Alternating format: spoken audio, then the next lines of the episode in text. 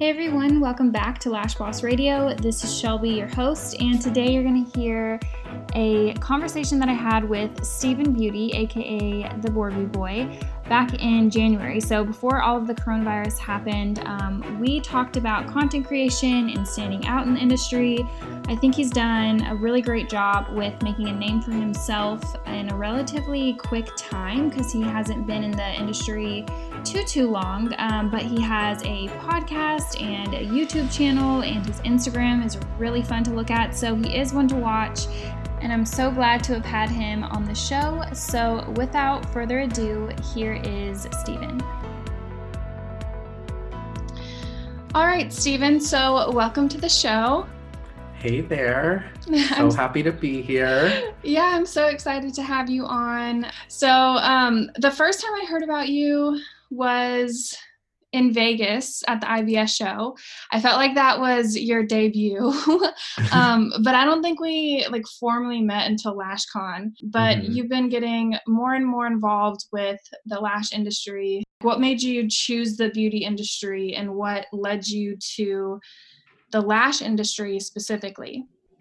Well, I've always been really interested in honestly how I look and how I present myself to people. And I've always been really into fashion and just that sector in general. So when I started going to college, I just didn't really feel connected to anything. Mm-hmm. And so when I went for 2 months maybe and probably went to two classes out of that whole time. And I just was just out doing my thing and whatever. My mom was okay, you really need to do something. You've always been into beauty. So you're going to hair school. So she made me get into hair school. But then when I was there, I just realized how much I loved being there. Not only just being a service provider, but just being in that whole world and being able to kind of brand myself if I wanted to, or open my own salon if I wanted to, or start a product line if I wanted to. I just felt there was so many outlets that I could use my skills and just my ideas for, that I just knew that this is what I wanted to be into, you know? And so I started out with hair. I've been doing hair since I think my first class was 2011. So I graduated in 2012. So I've been doing hair since then.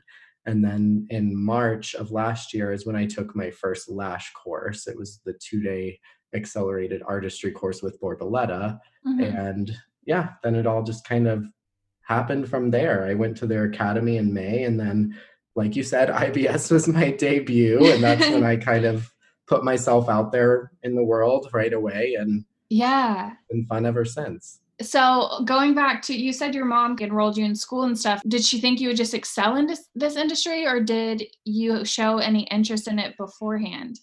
Oh yeah, definitely. I would say I had always been interested in beauty and just anything to do with that my whole life. But really in high school is when I started to really experiment with everything. Yeah. I would bleach my hair. I would dye it black and then have my mom put it back again. I would be wearing eyeliner to school. I would cut my friend's hair, even though I didn't know how to cut it. And it looked absolutely terrible now looking back at it. But so she just knew. And I had come to her when I was 16 because one of my friends, she dropped out of school, not really, but she got to finish it online and go to hair school at the same time. So she graduated from hair school at 17.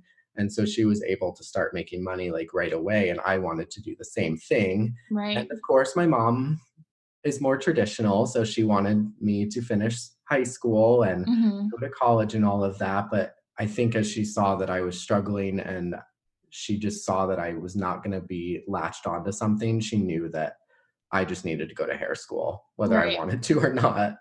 Right. Yeah.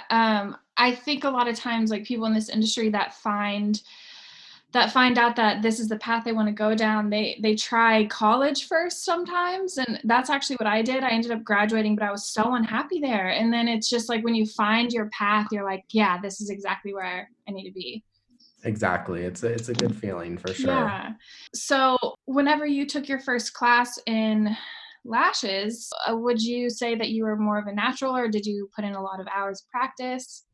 Oh man, my first class, like that was a very humbling experience because I did have a little big head on my shoulders at that moment because I had been doing hair and I was like, how hard can this be? Like, let's do this. I already had like trademarks and the works because I wanted to start this lash business before even going to the class. So right. I was like ready to go, ready to do this. So then when I sat down in the class, I was like, whoa, this is way harder than I thought. What am I doing right now? But at the same time, I was like, I need to make this work because I've like said this to myself that this is a new venture for me. And like, I need to make this work somehow. Yeah. So yeah. On Instagram, you go by the Borby Boy, and Borboleta, it's one of the biggest lash companies in our industry. And, you know, knowing Kim personally, I can definitely see why you wanted to stand with a company like that. But was that your intention from the start to kind of associate yourself with a company? Or at what point did you say, like, I want to associate with Borboleta specifically? So it wasn't my original intention. I actually had the trademark going for Pink Science Beauty when I first was taking the first class. And I just had always known about Borboleta. They were the only lash brand I knew about in the beginning. Mm-hmm. So I knew great things about them already. I had gotten to know some of the educators just from them, like trying to get me to take this course. But it was when I went into the academy in May of last year that I was like sitting there and I was like, I love Pink Science Beauty, and that's always going to be something that I want to be used within my brand somehow.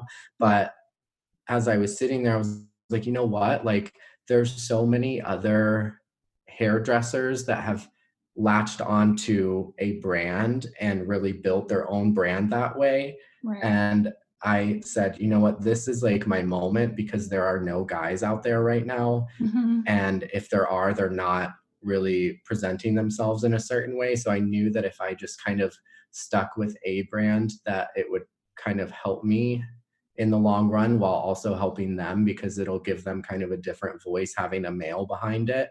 Yeah. So being there and just being immersed in their culture, which is amazing, and everyone is so supportive and kind, and just they want the best for everybody, not just their own brand. They support so many other people.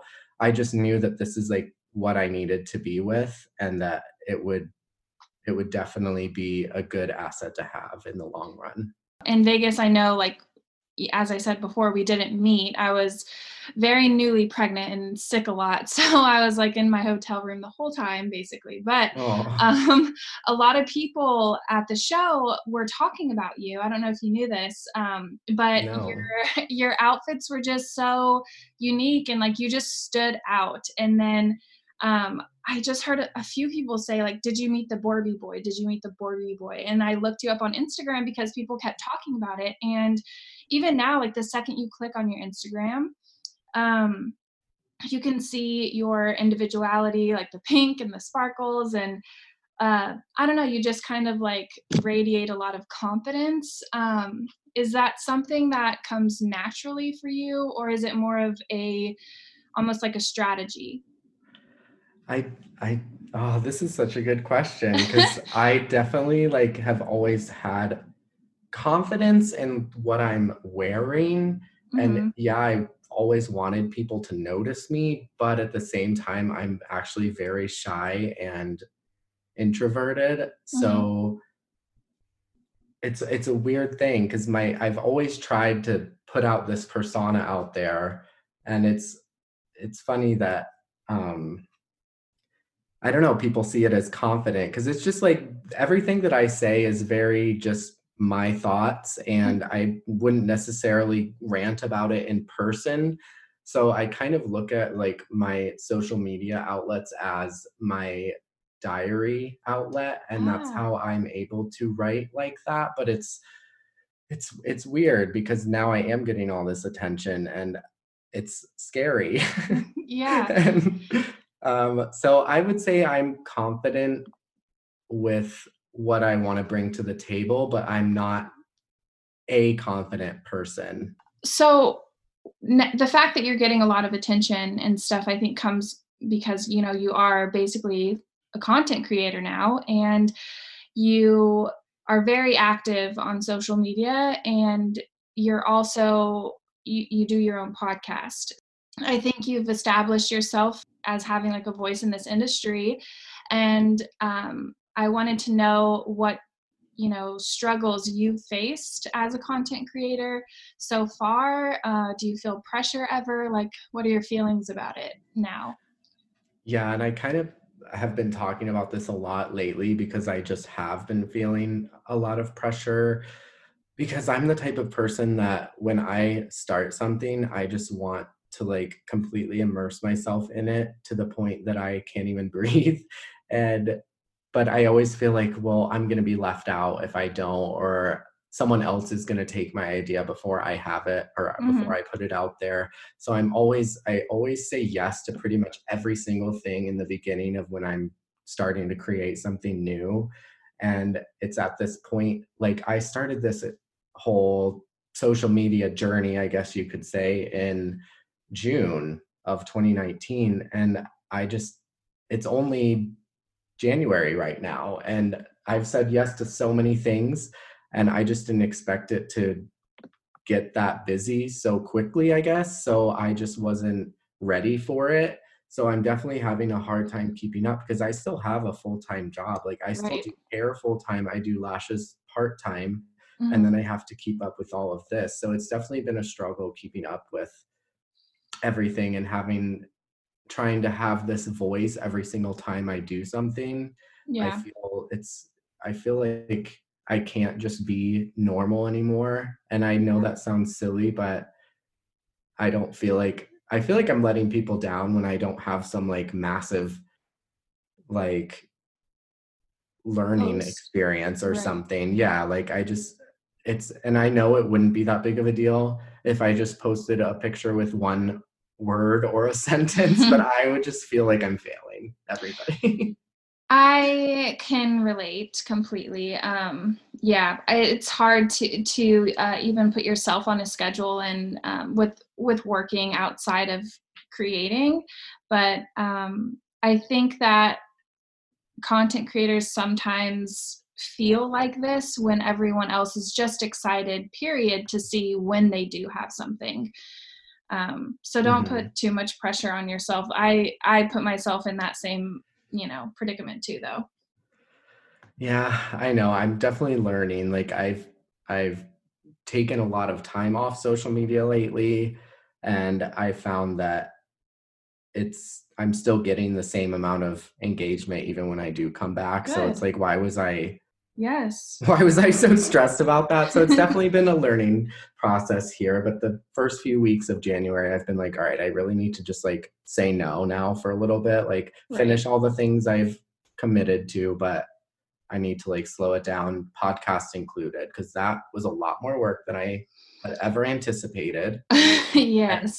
To keep up with, especially like week. And it's like, at first I came out saying, oh, I'm going to do 2 episodes a week and you're going to get so much content. And then like I did 1 week of that and I was like, yeah, right. Yeah, we're getting one. Exactly. I was like that too in the beginning. I was like, this is a weekly podcast. And then I was like, I can't do that. But yeah, it's just hard whenever you're juggling like other stuff too. So I'm going to interrupt this episode to talk to you guys a little bit about Acuity Scheduling, which is a Squarespace company.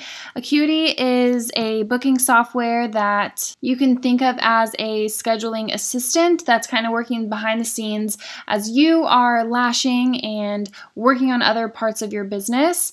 You'll be able to customize your email and text confirmations and reminders so that it looks like it's coming from you and it's branded to your business. Acuity makes it really easy for your clients to book, which is important. You can also set it up to where they can book through Instagram and Facebook. And when a client does book, you can make it to where they have to pay a deposit, or they can even pay for the whole cost up front. It's kind of customizable to whatever your cancellation policy is. Another great thing that they do is that you can go paperless with your intake forms, so you can get to know your client before they even come. And obviously that saves both of y'all time as well. It's a great software. It's recommended all of the time in a bunch of lash forums and business forums that I'm in. So if you want to check it out, just visit acuityscheduling.com/lashboss, and they will give you 45 days of Acuity Scheduling for free without putting a credit card down. I will put a link in the show notes, but for now, let's get back into the episode.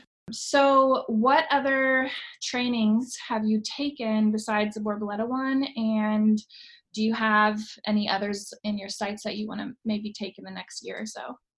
So the other training that I've taken was with Lana. I did one of her private trainings, her Lux Uncut Artistry course. I think that's all of it. That was a mouthful.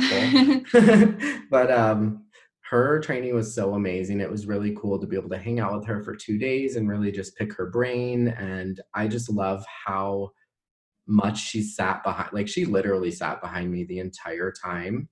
Like, yeah, no, it was like she watched every move I made, and that's what I need. I need somebody, like I love group trainings, but it's harder because like you get a second with them and then they go to somebody else, and you know, they'll come back and I'll be like, yeah, I messed up. I don't know what I did. You know? Yeah. I'm the opposite. I can't perform the same when someone's watching me. So like, I kind of want them to go away so I can practice what they said. So that's interesting that I feel like there's just so many different types of learners, and that's actually probably really beneficial for someone like you who needs that. But I can't. I didn't think I would be like that, because in my first like lash class, I liked when they went away because I was so scared of like them watching me and me mess up. But I think at that point, the private training was after I had been lashing for a while, not a while, but, you know, a few months. And so I was like, all right, I really just want her to like fix everything that's wrong with me. Right. Analyze every move. But I was sweating. I was like, I hope I do not smell right now, because I'm like sweating, like with her just sitting behind me, like literally her body is against yours. Like she is watching every move, every fan. If the fan's not good, she's like, nope, throw it out. No, dang. I was like, okay, girl. So earlier we kind of talked on your podcast for a little bit. The title is Beauty by Boys. Talk to me about the title and kind of like what your show is really about. Okay, so originally it kind of started out as like wanting to showcase the males making moves in the beauty industry, but I felt like because I was always preaching inclusivity and no gender stereotypes, and that's kind of been my thing. I originally named the thing or the podcast that, but at this point, I kind of want to cater to everybody, because I kind of felt like a hypocrite just being like, only boys, and there's so many people, great women and people out there that I can talk to. So I named it Beauty by Boys, but it's for everybody. So that's kind of like what I want to push. I want to bring up topics that people don't normally want to talk about. And I want questions that make people like actually pause and be like, oh, wow, how do I answer this? And I want to like be an outlet that gives people a voice that they never thought that they had because of like social media pressures or daily pressures or business pressures. I just want this to kind of be like a safe space that we can kind of talk about everything, but mostly beauty. I'm sure like a lot of males in the beauty industry get asked, what is it like being a male in a female dominated industry? Are you kind of like over getting asked that? Or like, do you kind of just want people to focus on like what you're creating versus your gender? Yeah, I definitely don't get tired of being asked that, because that's my whole thing. So I just don't ever want to come off like a negative way, because there is really no negativity being a male in the beauty industry, right? To be honest, because I don't know, I've always felt so accepted and loved and all of that. I think it's just that people don't usually think of men as when they first think of beauty, and there's all of these conventions and workshops and everything, and it's always like for women bosses and girl bosses and all of that. And I just want it to be an anybody boss. Like, why can't we all just kind of do all of this together? And why does there have to be like a boy or a girl or a woman run business or a man run business? Like, I just want it to be a business. Like, this is a community that we're all a part of. And that's kind of what I'm trying to push, is not necessarily just like making it so men can feel accepted, because they should feel accepted. I've never felt unappreciated by any woman in this industry. So I just definitely want that to be known. It's more just, I want it to just be more inclusive and just kind of just be people driven and not gender driven. Yeah, I think the fascination with males in this industry, I guess, is just because it's not what we commonly see. Like, it is a lot of women. And so when a male comes into the picture, we're just like, oh my gosh, we're so about that I always wondered, is that annoying? No, I love when my girls love me, because I love all of you. So I don't know if it offends or gets annoying to other guys, but I hope it doesn't, because they should want to feel that love. Right. So I'm sure you knew this question was coming because every guest on my show has to answer it. But what is your favorite failure, or just a time in your life that you felt like you were failing, but in the end you realized it was part of your process?